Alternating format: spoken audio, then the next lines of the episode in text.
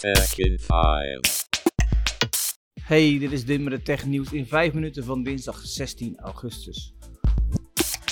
Onlangs werd Google Wallet weer geherintroduceerd door Google. Deze pasjes-app is de plaats voor al je loyalty cards zoals van de IKEA en de Kawaii. En Google heeft ook nog Google Pay in de app geïntegreerd. Maar er komen nog meer functionaliteiten aan. In de code van de Wallet app zijn aanwijzingen gevonden die laten zien dat je straks veel meer met de Google Wallet app kunt.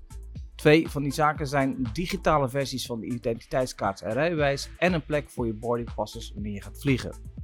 De test zal starten in de Verenigde Staten, waar je in Maryland de eerste digitale rijbewijzen kunt toevoegen. Ook zijn er tien vliegvelden die gaan testen met de boardingpas op de telefoon. Vooral het laatste zal veel tijd schelen bij de douane. Zowel in Nederland als in België hebben we geen digitaal document voor rijbewijs en identiteitsbewijs, maar beide landen werken daar wel aan. Groot nieuws in Android-land, want Android dertien is gepusht naar de Pixel-toestellen. De nieuwe versie staat in het teken van verbeteringen voor Google's Material U-thema, allerhande verbeteringen voor Android-functies en opnieuw stappen voorwaarts voorwaarts op het vlak van privacy. Maar ook Google maakt wel eens een foutje en het foutje van vandaag is wel erg verwarrend. Een aantal Pixel-gebruikers kregen een melding dat er een update klaar stond, maar dat bleek niet een download met Android dertien, maar een download met Android twaalf. En die hadden ze al. Het gaat hier gelukkig maar om een kleine groep gebruikers. Wear apps, wie heeft ze niet? Een van de meest bekende is BioRadar. Deze door de R T L aangekochte dienst heeft weer een update van zijn app naar de gebruikers gebracht. Een van de meest belangrijke en opvallende zaken is dat de app terug is voor Wear O S.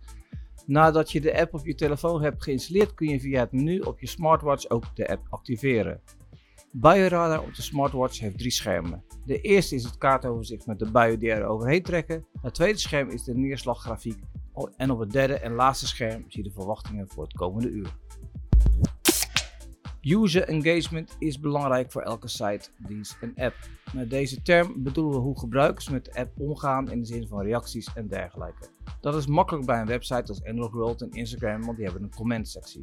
Spotify heeft dat niet en daar willen ze op een andere manier de gebruikers laten interacteren met de app. Een gebruiker in Vietnam kreeg namelijk een experimentele versie van de Spotify-app gepresenteerd.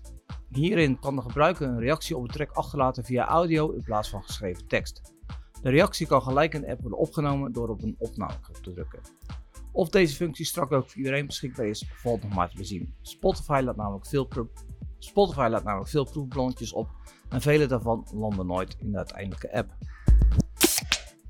De vaste lezer weet het al, maar op Android World houden we regelmatig themaweken rondom een vast onderwerp. Deze week is het de beurt aan Back to School. Voor sommigen is het nog maar één week en dan moeten ze alweer aantreden in de schoolbanken. Deze week geven we tips voor apps waarmee je goed kunt studeren, headsets die je ongestude- ongestoord laten werken, laptops en Chromebooks die je geen hernia bezorgen in je schooltas. En ga zo maar door. Meer lees je op android world punt n l.